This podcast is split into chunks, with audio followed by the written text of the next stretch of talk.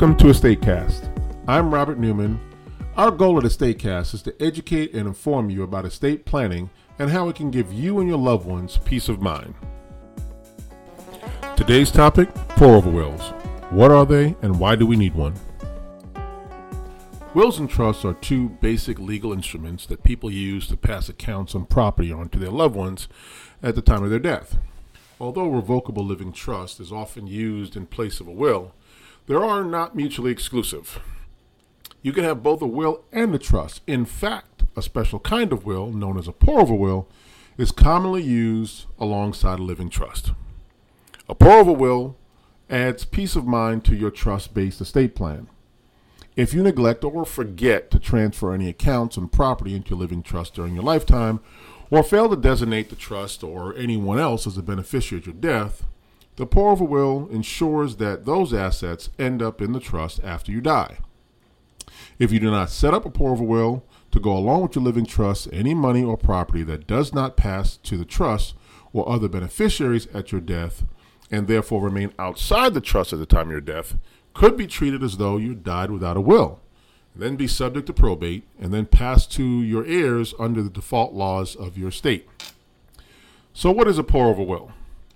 If your estate plan is based around a living trust, you are probably familiar with the benefits that a trust provides over a standard will. The primary benefits of using a living trust are avoiding probate, reducing attorney fees, reducing court costs, and providing privacy to you and your loved ones. Ideally, you transfer all of your accounts and property into the living trust while you are still alive by changing ownership from you as an individual to you as a trustee of the living trust or naming the living trust as the beneficiary of items such as life insurance or a retirement account.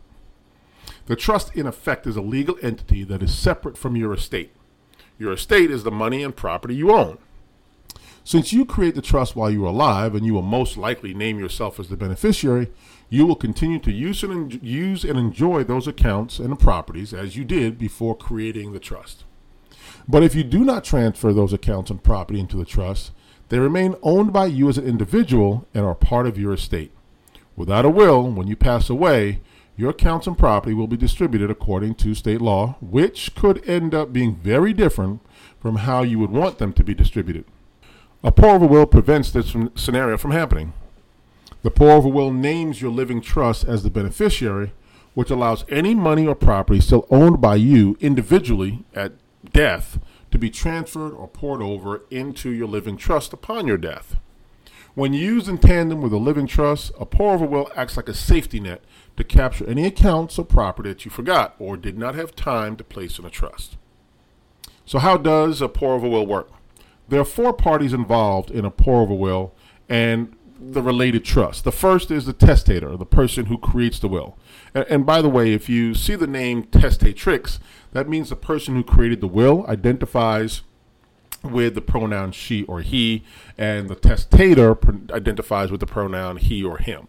Next is the beneficiary. This is the person or entity who receives the accounts and property that are owned solely by the testator when they die. Third is the executor or personal representative. This is the person who carries out the testator's will, wishes as stated in the will. And last is the trustee. This person controls the trust, um, trust accounts and property. When you create a pour over will, you, the testator, name a beneficiary. The beneficiary receives any accounts and property that you own solely in your name at your death. This person is usually a trustee of your living trust. They may also serve the triple roles of beneficiary under your will, trustee of your trust, and personal representative.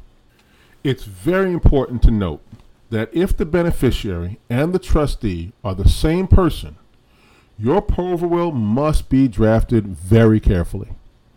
Rever- referring to the trustee by name and not as your trust formal trustee could result in your accounts and property passing to them as individuals instead of the trust. You will also name a personal representative of your pour over will. The personal representative is legally responsible for ensuring that your accounts and property end up being owned by the trust per the instructions in the will. If these distinctions are confusing, th- think of a chain of command. You're telling your will's personal representative to move your accounts and trust, uh, your accounts and property into the trust at your death. From there, the trustee is in charge and controls the distribution of the accounts and property because they are now owned by the trust. Again, the personal representative and the trustee could be the same person, but they, they don't have to be. Um, you can split these roles among different people to create checks and balances in the chain of command so that one individual does not control the entire uh, asset transfer process. Okay, now that you know what a pour over will is and how it how it works, the question is, does using a pour over will avoid probate? Well, probate is a court supervised proceeding in which the court oversees the transfer of your accounts and property to beneficiaries.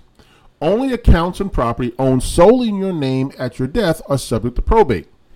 Accounts and property in your trust are not subject to probate. Thus, even if a pour over will directs that your accounts and property become trust accounts and trust property, the leftover accounts and property that you, you did not get around to transferring to the trust are in fact subject to probate. In other words, they do not pour over into the trust until after probate wraps up. Unfortunately, this can result in beneficiaries having to wait longer to receive their trust distributions. On the plus side, since the accounts and property that pass through probate on the way to becoming trust accounts and trust property are likely to be of relatively lower value, the estate may qualify for small estate, which is generally faster in some jurisdictions, simpler, and less expensive than standard probate.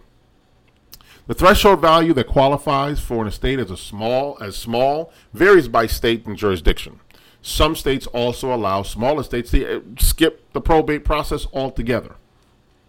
Trusts should be updated regularly to reflect changing circumstances but personal accounts and property might remain outside of the trust for a variety of different reasons, which we will talk in another time.